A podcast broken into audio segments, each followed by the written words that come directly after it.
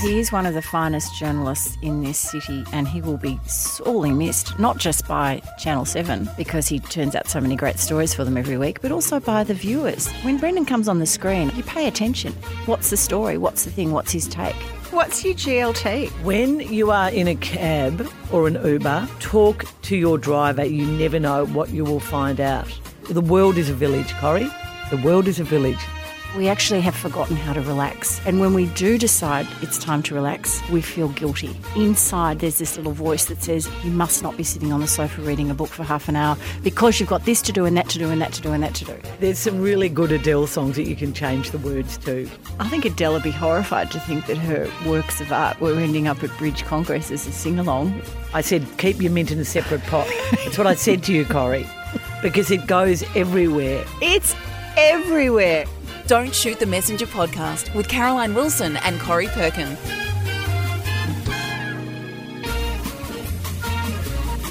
Hello, it's that time of the week again. It is Don't Shoot the Messenger. We are here for episode 117.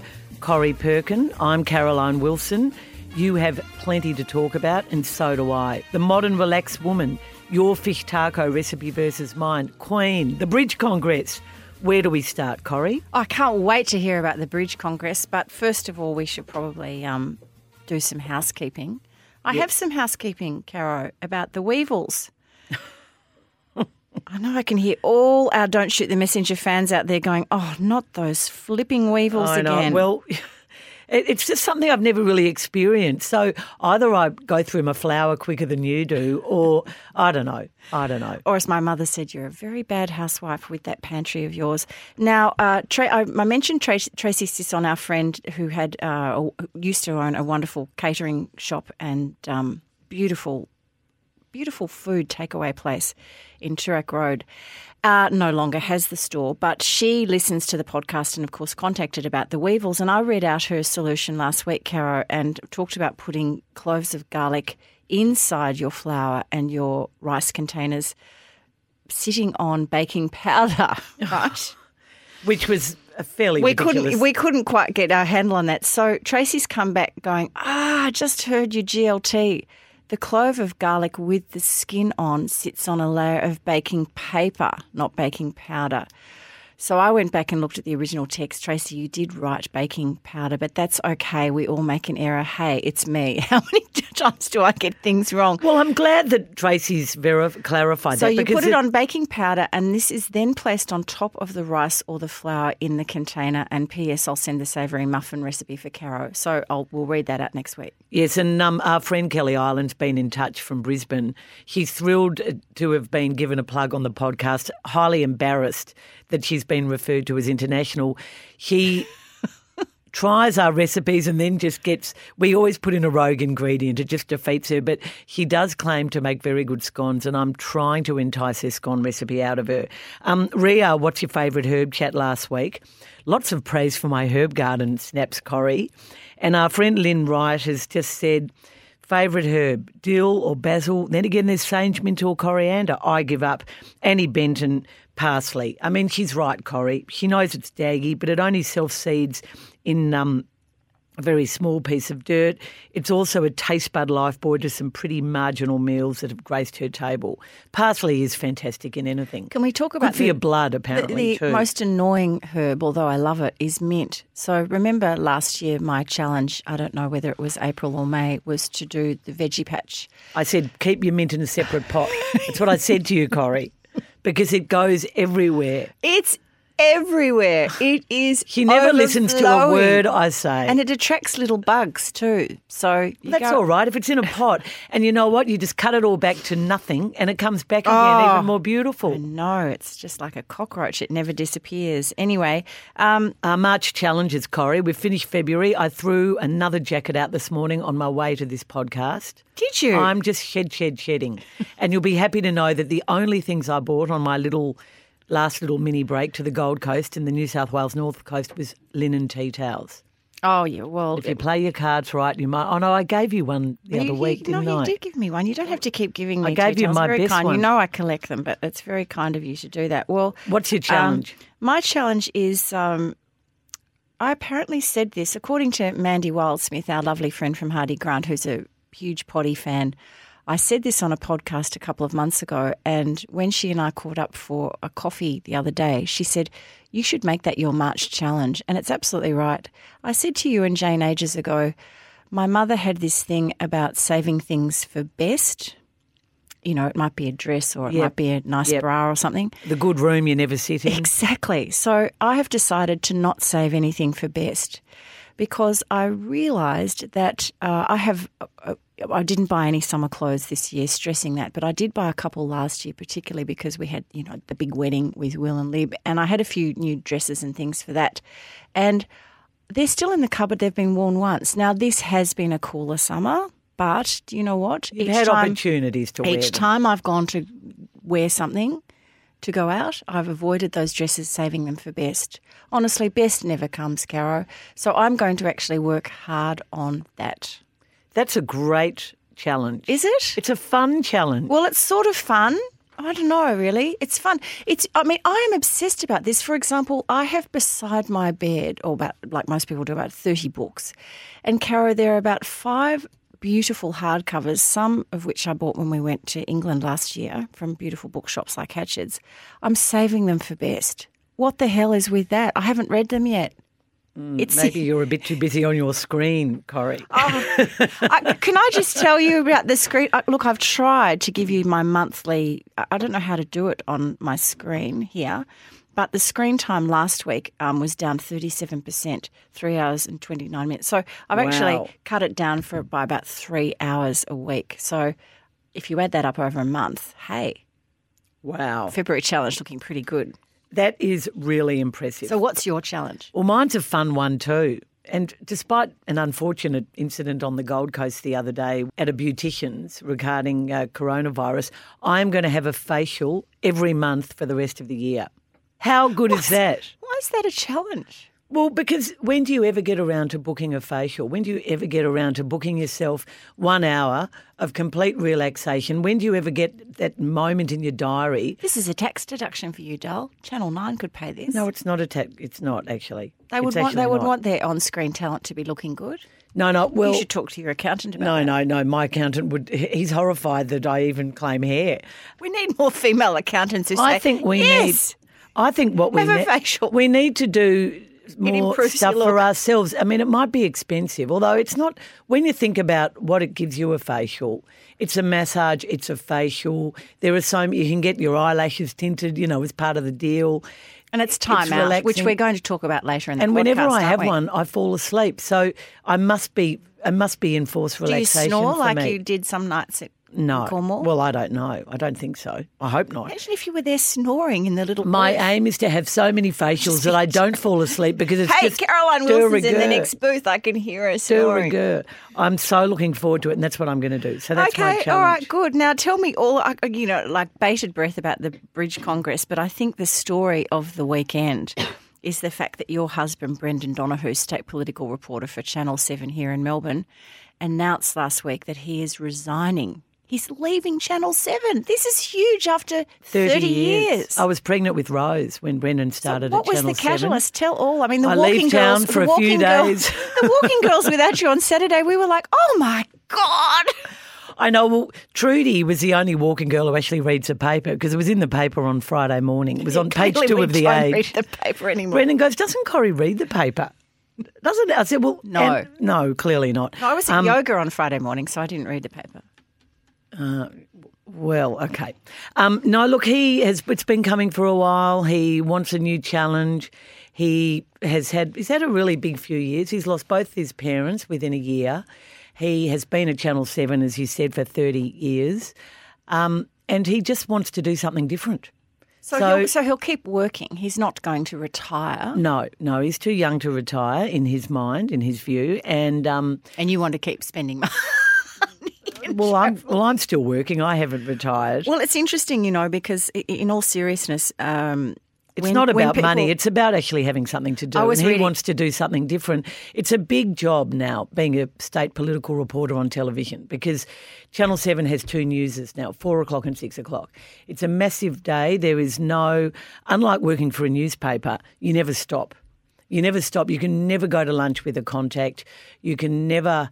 You're always out the. You're always on the phone every morning at I don't know six six thirty, and you know you're never home until whenever. So he's it's been a wonderful job. He's won, won a lot of awards. He's done an absolutely brilliant job for many many years.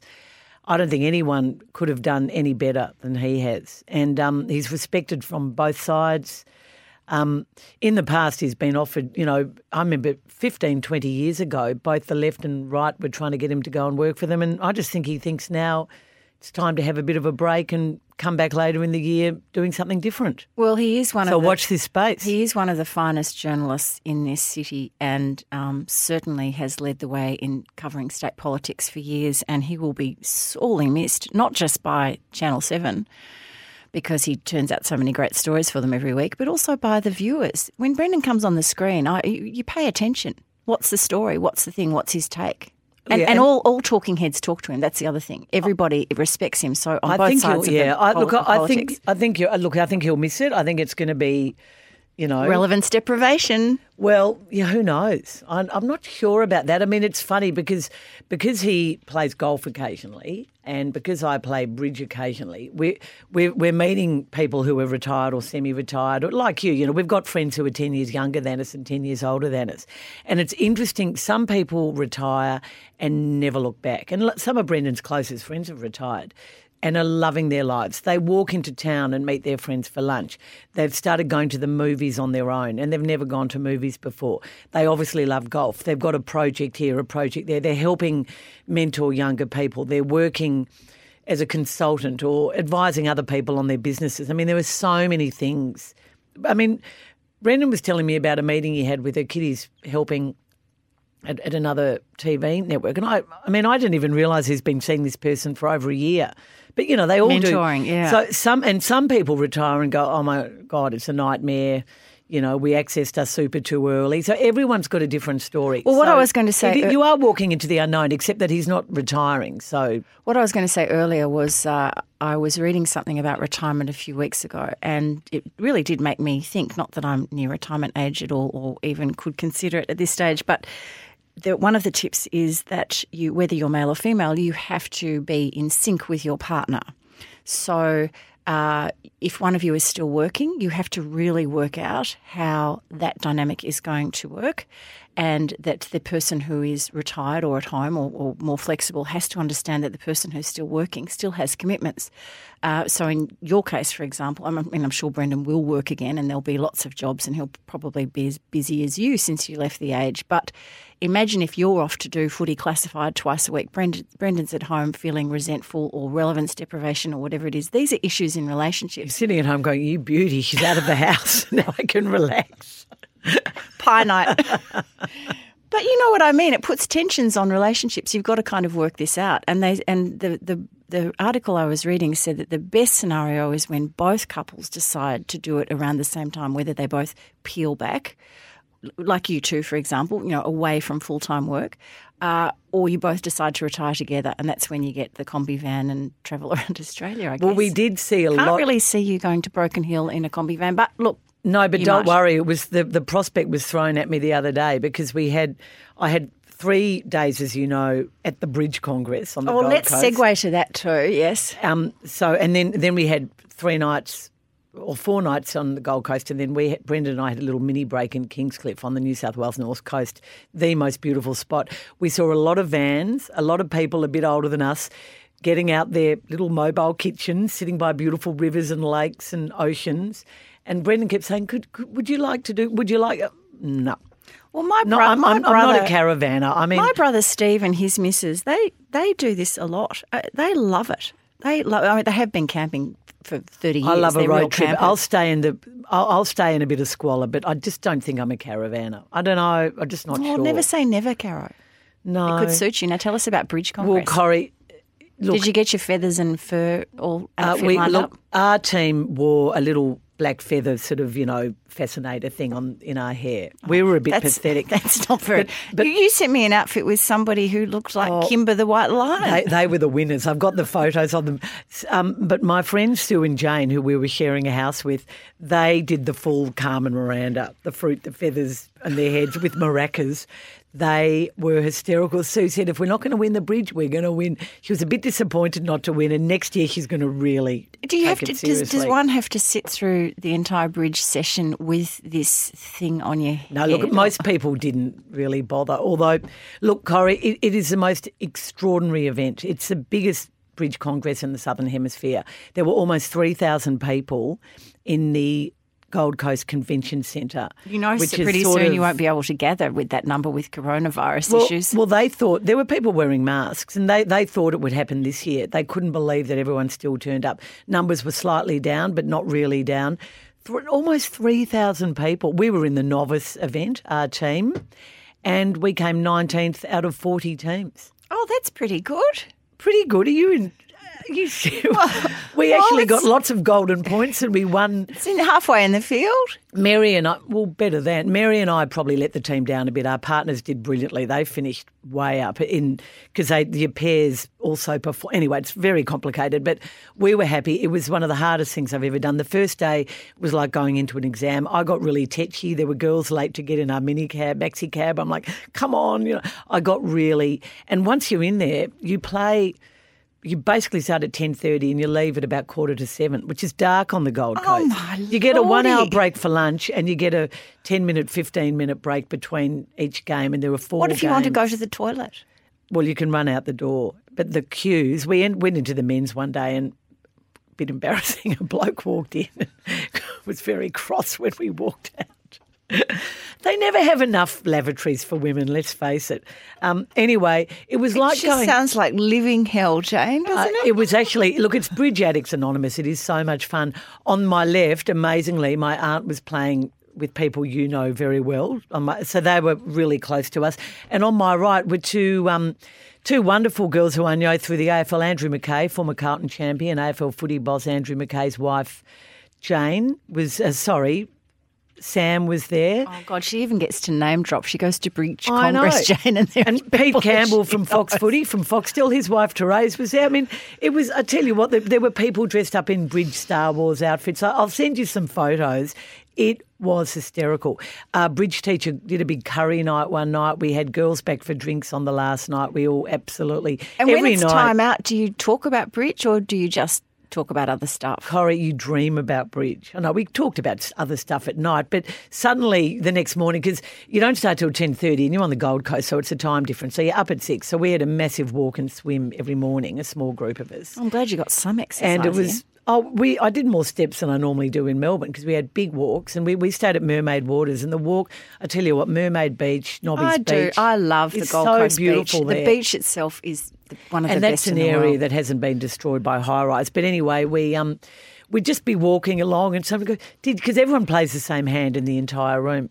You know that one? Did you do the pre-empt with the two spades? I mean, I swear. But and on the last night we did a bit of a musical tribute, so it had to be card songs. So we had the Gambler, you know, Shine Bright Like a Diamond. You know that song by the Stones, You're Out of Time? Sue changed it to You're Out of Trumps. I swear. I thought I was going to be sick. I was laughing so much. Whatever floats your boat, I suppose. what's her name? That beautiful singer who did, um, you know, English woman. Kate Bush. No, no, more recently. One one word surname, one word Christian name. Ri- uh, not Rihanna. What's her name? Oh, uh, the blonde one, where- who sang the James Bond um, Anyway, she. theme. You know, Adele? Adele. Adele. Oh, Miss Jane, thank you so much. Thank you so much. There's some really good Adele songs that you can change the words to. I think Adele would be horrified to think that her works of art were ending up at Bridge Congress as a sing along We had a big laugh. with a and bunch then, of 80 year olds. and then Brendan came and joined me, and we went out and ate Moreton Bay Bug and drank And a glass of celebrated resignation. Yeah, it was just it was a really lovely weekend. And tell you what, Kingscliff, North Coast. Near the Gold Coast, you got it gets a bit dodgy with the time difference while daylight savings on because you make a restaurant booking and suddenly you're an hour late or an hour early. But as one of the ladies said to me um, in the local cinema, it's great because if we miss the shops in New South Wales, we just go to the Gold Coast and they're still open. My mother used to do that when she lived on the Gold Coast. It's so Back and funny. forward. It is bizarre the way they don't have daylight saving. Now, Corrie, so that was my week. I had a great week, and now it's back to the real world. I came out of the Congress, and in that time, coronavirus had gone nuts. You go into a supermarket and there's no lavatory paper. It is extraordinary the way people are stocking up two weeks ahead. In Sydney, my sister tells me the stock market's crashed.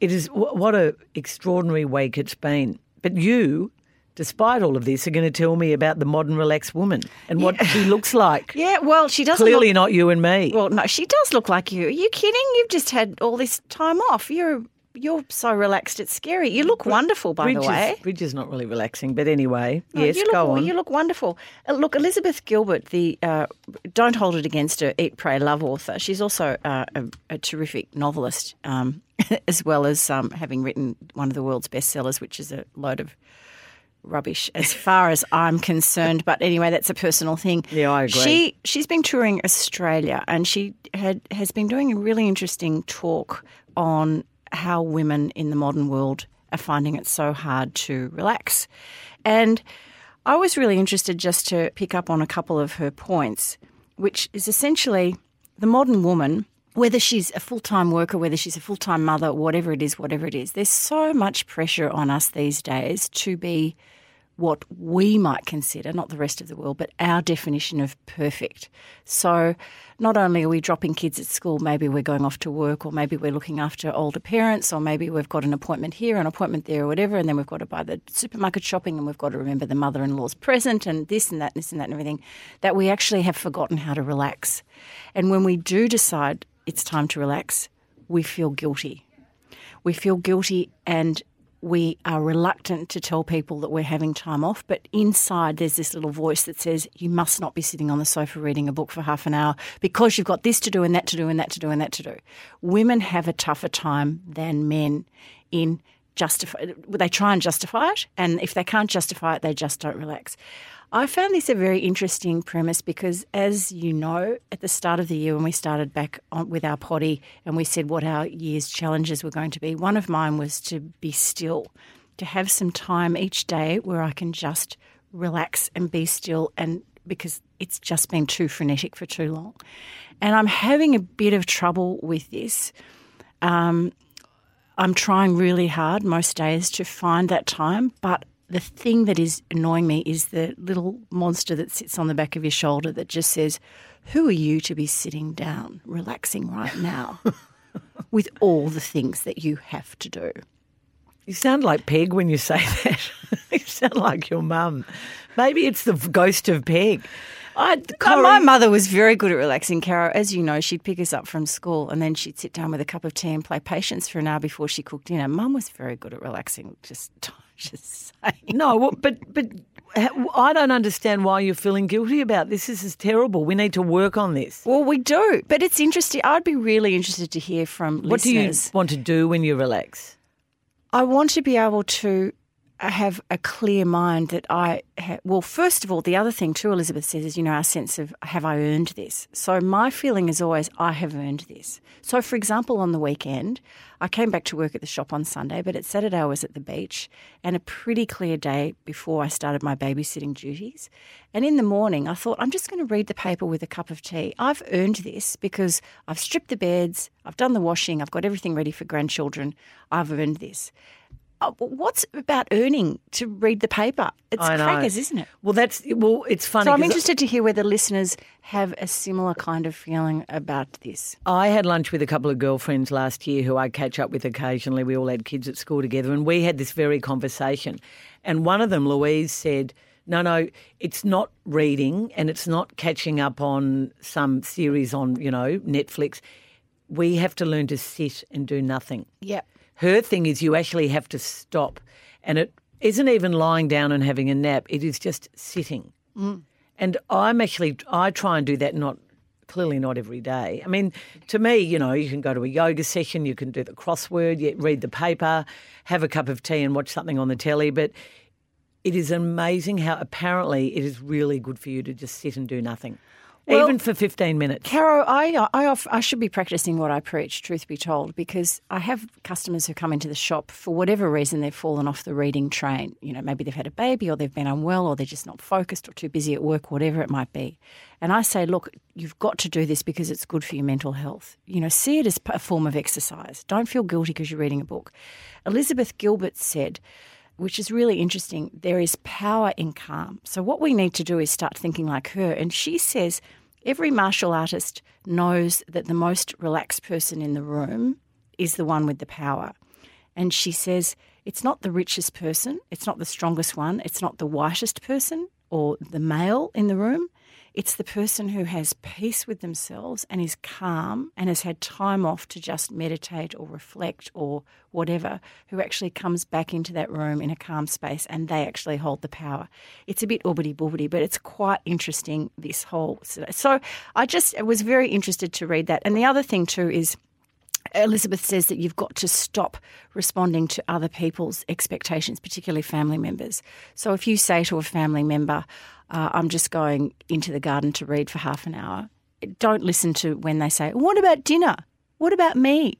What about you said you were going to drive me down to the shop? So just ignore that and tell them that it's very important for your self development that you have this time. So there you go. That I just thought found, found and hopefully no one hopefully there's no one saying that to you these days. Well, now you, oh, Caro, I told you off air that I had just had a bit of yes. an argument with a family member, and I didn't want to go into it. Oh no, no, but but Jen, but, but, but, in terms of, but basically, I was. Why don't you drive told, me down to the shops? I, was, I mean, that's not happening. I was questioned about why I was seeing Rosie, my personal trainer, and I just said because if I don't have a core that works and a body that works, I can't stand in the shop for 10 hours.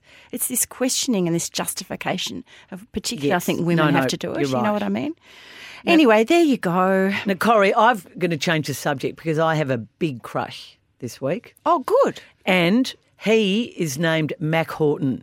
Mack Horton, who took a stand last year against a Chinese drug cheat um, who is now a proven drug cheat and has in fact been banned for eight years. Has Mac- he given back that medal yet? Well, well, in fact, Mack Horton, you know, probably should jump up a notch from the World Championships last year because he was the one who bravely refused to get on the podium, shake his hand, and and I just thought he was absolutely well. He was smashed by some people. I thought Swimming Australia were not nearly supportive enough of Mack Horton at the National Cha- uh, World Championships. They took their time standing up. I'm so glad I saw him at the footy a footy final last year. He was there as a guest. I went and shook his hand and I said, um, what you did was so unbelievably good. And I think a lot of people had said that to him. He's now been completely vindicated. And as he said, he was so gracious after the ban was announced because what this guy had done was smash his own blood vials. And, you know, his, his management said, oh no, but they were illegal tests and all this absolute crap. Anyway, he's now been banned. He should never have been allowed to come back and compete in the first place. And Mack Horton put out a statement saying it was never about him. It was about drug cheating in you know as a general topic and that was what I was taking a stand against and it was really brave it put him at odds with sponsors it put him at odds with the usual nuff nuffs who don't understand these things um, there are people who kowtow to China in world swimming and world athletics, and it's pathetic. So Mack Horton is my crush. Well, can week. I just say, Caulfield Grammar, in your decision not to call your swimming pool the Mack Horton swimming pool, could you just rethink that? Because I'm with you, Caro. I think he's a big star. And let's hope. Brave man. If we get to the Good Olympics. role model for children. If we get to the Olympics, I really hope he wins the 400 freestyle.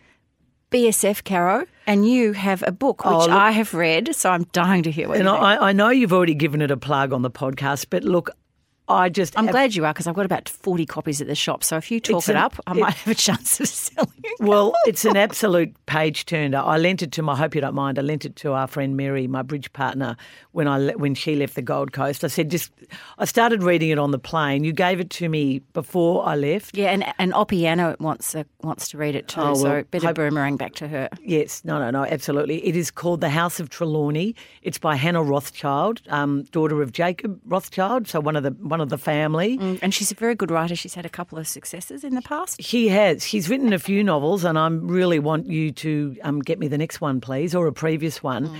But this is just your classic page turner set in Cornwall. Just picture it the ancient family home, the house of Trelawney, Trelawney that goes back, I don't know, 500 years, one of the longest reigning families who've kept their family home.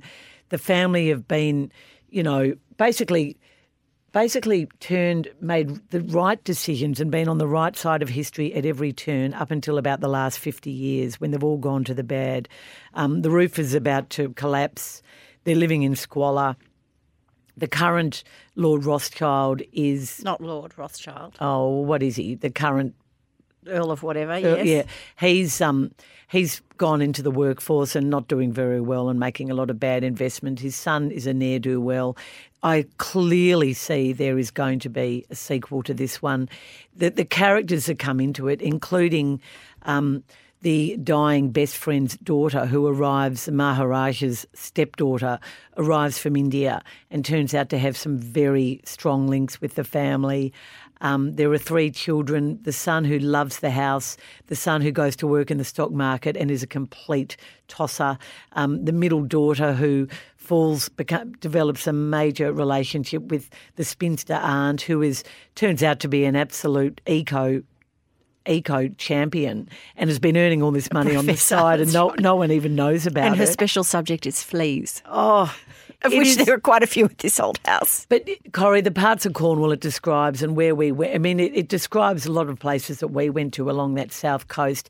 They have an estuary, they have a wood, they have a farm, they have. It is, just sounds like the most beautiful part of the world, and the family is fascinating, and the wife who marries into it, and oh look, it's just great. Yeah, good rollicking read, as they say. Good rollicking read. Now, um, House, The House of Trelawney by Hannah Rothschild. I really recommend it. Now, you won't be able to put it down. Corrie, you have a screen. I have a screen. Uh, I don't want to talk about that because you possibly didn't see it. The um, ABC Sunday night series with Cate Blanchett. Yeah, we watched it. Oh, you did watch They, it. they had they had TV in the Gold Coast. I thought you and Brendan. I thought you and Brendan might have still been out having champagne. Although at the Gold Coast, as I remember when my mother lived there, you tend to be home tucked up by eight pm we every went. We had, we had a late lunch on Sunday at well, I reckon the, one of the best restaurants in Australia. It's called Fleet in Brunswick Heads. okay, I can't believe we we went there for the second time. another GLT. We were back in time to watch Stateless. Um, yeah, well, I, I don't want to talk about stateless today because Oh, uh, okay. I'd like to talk about that another time if we can because I just want to put on alert because we're into we're into the I think the third episode is this week, so I really want potties to catch up with this one. It's called Dublin Murders. It's on SBS on Wednesdays at eight thirty p.m. There are eight episodes. I read about this. It went to air in the UK last week. It's set in Dublin. It's based on two actually combined books. The very, very good crime writer Tara Moss, I think her name is. Tara Moss? No, not Tara Moss. She's the model. Two detectives, Caro, Rob and Cassie. Rob Reilly, who is uh, an English detective with a bit of a past, and Cassie Maddox, his offsider, his partner. They are they two always have a past. and she is Iris, and she also has a past. They are pulled in to investigate the murder of a 13 year old girl, Katie, who was found dead in the local woods in a kind of a- French, by the Oh, way. Tana French. What did I say? Tara Moss. God, I'm way off there. It turns out that Katie has, has been found dead in the local woods, the same really spooky woods as three children disappeared uh, 20 years earlier.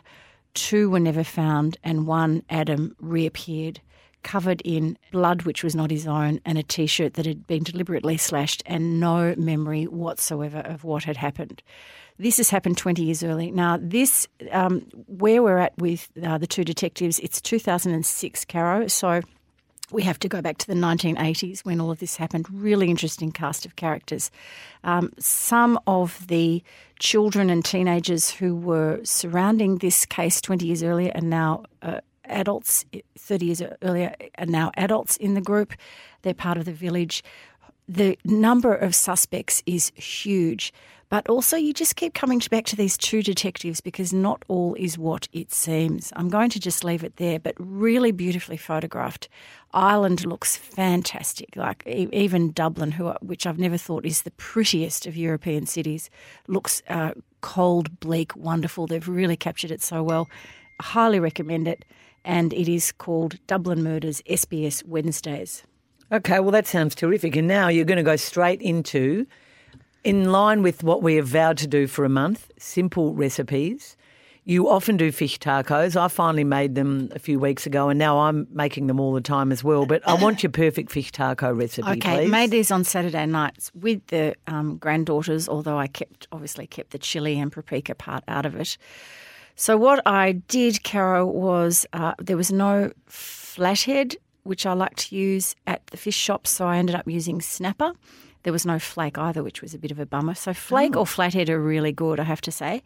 And what you do with your uh, plain flour is that you mix in chili powder, paprika, ground cumin, cayenne pepper, and um, you you um, batter up your pieces of fish cut. You chuck it all in a big bag, don't you, and shake it. That's well, I didn't do. do. the bag. I just did it on the plate, and then in a in a um, fry pan with vegetable oil um, and a bit of salt and pepper, you cook up your uh, fish, and at the same time you've got your corn tortillas happening. And oh, see, I prefer flour. I don't not so mad on corn tortillas. I mean, and with the fish tacos. Yeah, you wrap them up, or you, or, or you can use burritos, or you can use Whatever. tacos, or whatever. Yeah, um, and then of course you do a salsa thing if you want to. So you know we obviously had the avocado and the spring onion and all of that sort of stuff happening as well, and the lettuce and the tomato all cut up, and then basically you just take your fish off. And stick it in the middle of all this stuff, in the middle of your burrito or your taco or whatever it is. And so you've got your away you round tortilla. Do you put the lettuce down first, or the, the avocado? No, I always put the sloppy stuff first. So avocado. avocado and Tomato. then yeah, and then and layer it, and then the fish, which is quite dry because you've drained it on your paper, absorbent paper. It's just fantastic. It's just such a hit. And for the little girls, uh, ours are a bit young, as I said, for that whole pepper combo. So they just had the plain flour. But if you've got kids, everybody just loves putting together their own burrito or taco or whatever. It's so much fun to just have a big board of all this stuff and everybody and and and you can do cheese as well. We didn't do cheese, but you can put cheese on. So that's your, my fish taco. What do you do? Well, pretty similar, except Clem's got this great um, Mexican corn salad recipe. So, and it, it's got corn and onion and, oh, it's got lots of yummy things, coriander. I reckon you've got to have coriander. Oh yeah, so I forgot to mention the coriander. Little girls didn't eat that, but we put it on The ours fish with the on. corn and the tomato and avocado and a bit of lettuce. Now, Corrie, you're grumpy. Uh, yeah, I am grumpy. Lots of things to be grumpy about. I'm sort of in hindsight grumpy when I watched the most excellent Q and A last the other night on the ABC, and I saw Nova Peris talking about how she was racially attacked during her brief time in Parliament. I just thought, what a loss! How sad! I felt really angry that um, a good woman like her had been hustled out of. Parliament for all the wrong reasons, mainly to do with racism. But what's really got up my craw this morning, Caro, is Prince Andrew yet again.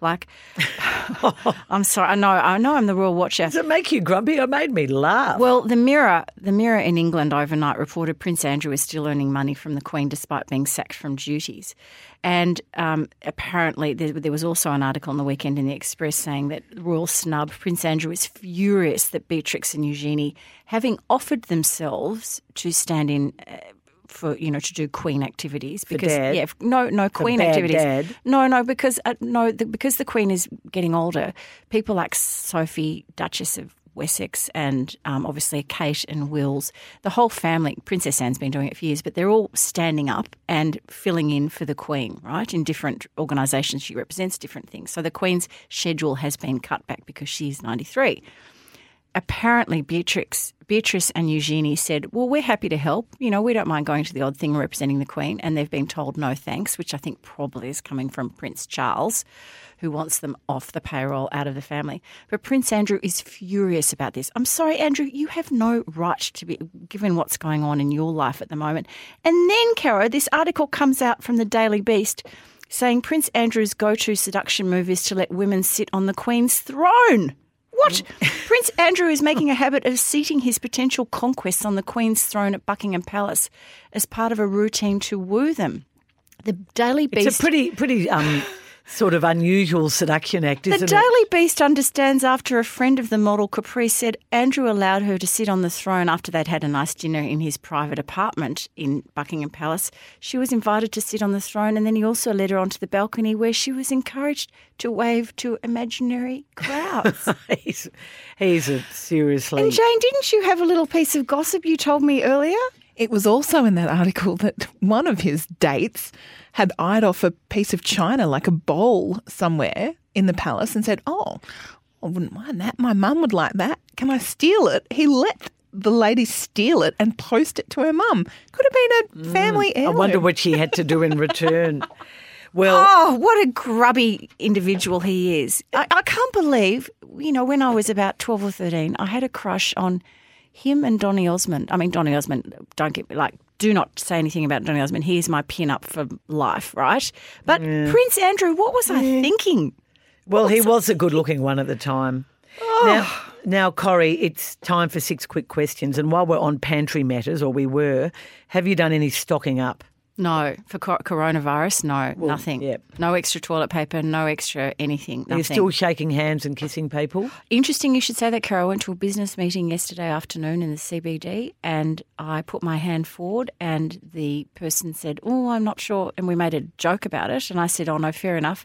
But sitting on the boardroom table was the um, alcohol, alcohol wash, hand wash. Yep. Hand sanitizer. You're seeing it everywhere.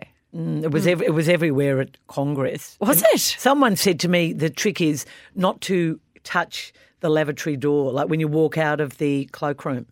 How do you do that? How do you get out? You you put your hand inside your and go like that. Oh, inside your cardigan or cardigan something. or your jacket. I mean, Or, or put some toilet paper around your hand? look, I, I don't. Well, I must say that the shop, our shop, we've had a lolly jar on the counter for 10 years. It's one of our um, favourite things for the children and so on, and some And millennials with take and one. millennials with hangovers on Sunday.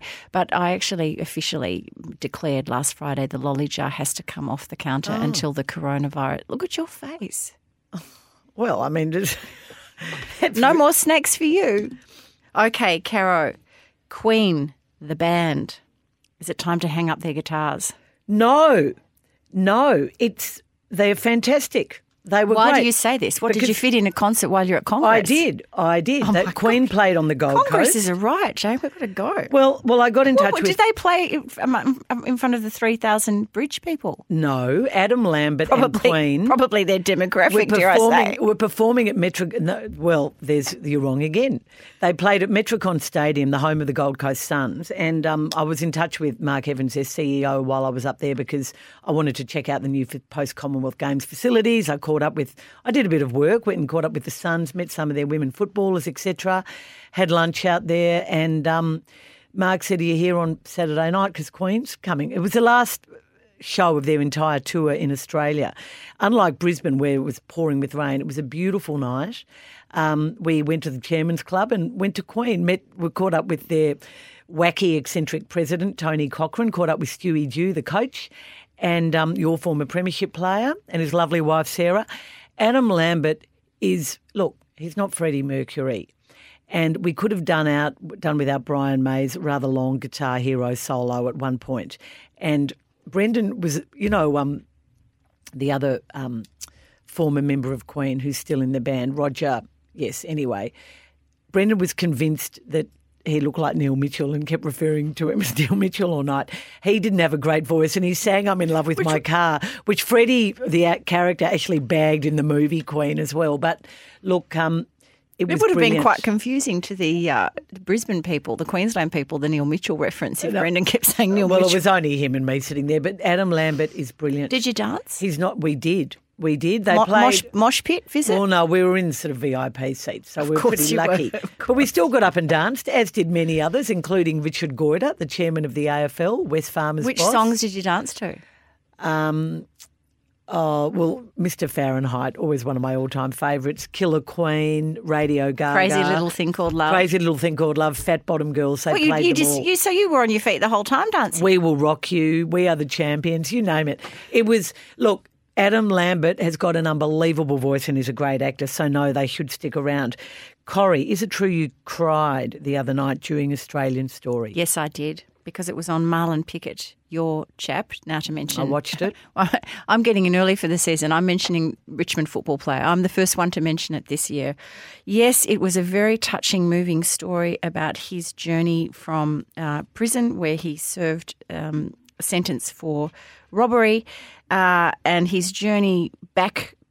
Back to the land of um, football and the way he was brought into the Richmond Premiership winning team last year, and he credits his lovely partner Jessica and the four kids for helping him with his return.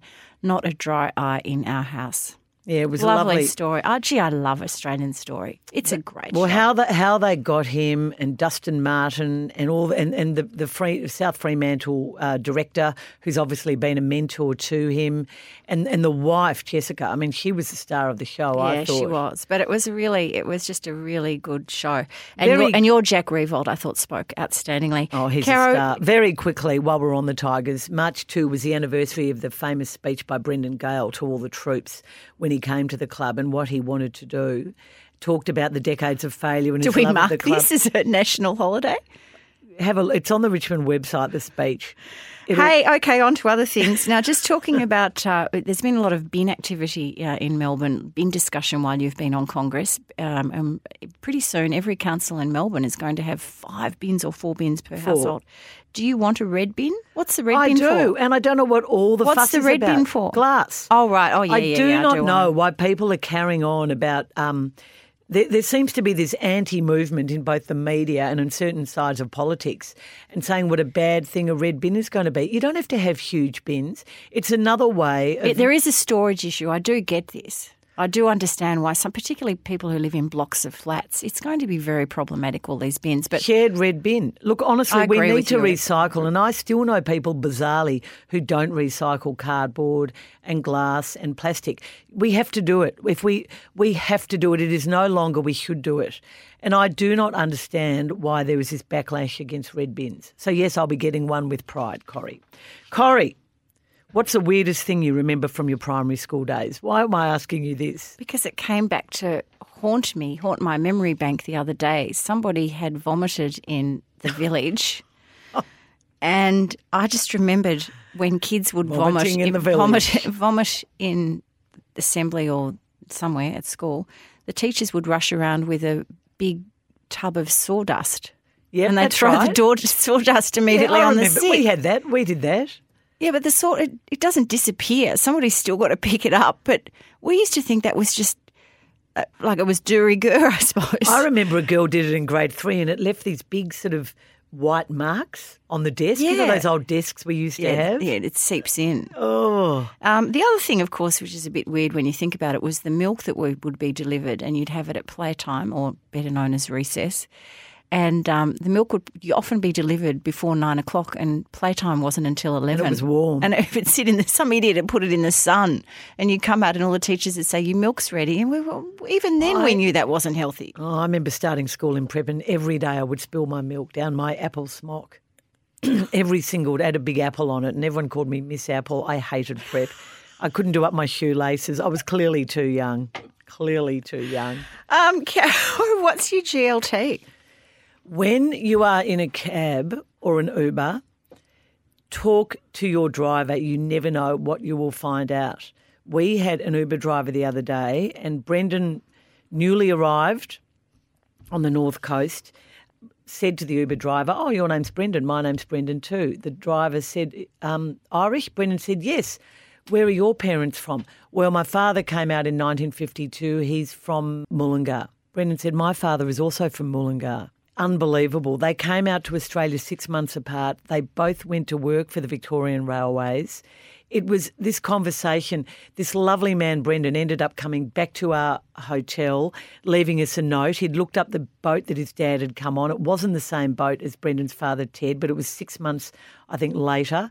It was just the most extraordinary coincidence. This feels like an episode of Who Do You Think You Are? Well, I said to ah. Brendan, it's almost like Ted has given his blessing to your decision to resign from Channel 7. He's come back to you in a.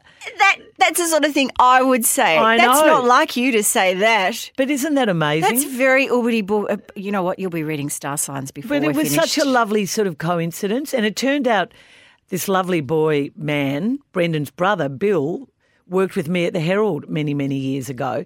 Anyway, he came back and drove us to the Queen concert, which is quite a big drive. it it was always you never know what you're going to find out. Life, the world is a village, Corrie. The world is a village. That is my GLT. On that note, On that note, If you would like to become a part of the Don't Shoot the Messenger family and grow your business's profile via a connection with our podcast, we'd love you to sponsor us. You can get in touch with our beautiful Miss Jane via feedback at don'tshootpod.com.au.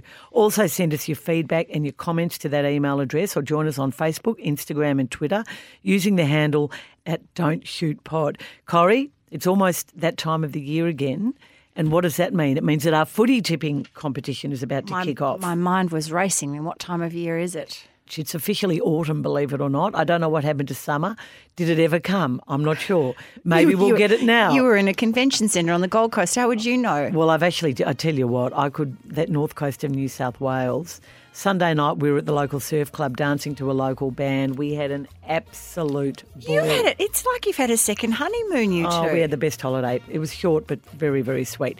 Corrie, what do we say? No, wait on. Before you say that, the Oh. footy tipping competition is starting again. That's what I just said, didn't I? Yes, but we have to give details on that. Jane, would you like to tell people what Oh, they can okay. do? Sorry, Jane. No details yet. We'll send you the links. on Oh, all our okay. socials Sorry. when Okay. it's No, it's kicked just off. that a few people have been asking me, how do I get on board? Stay tuned, everyone. And Corrie, Don't shoot the messenger.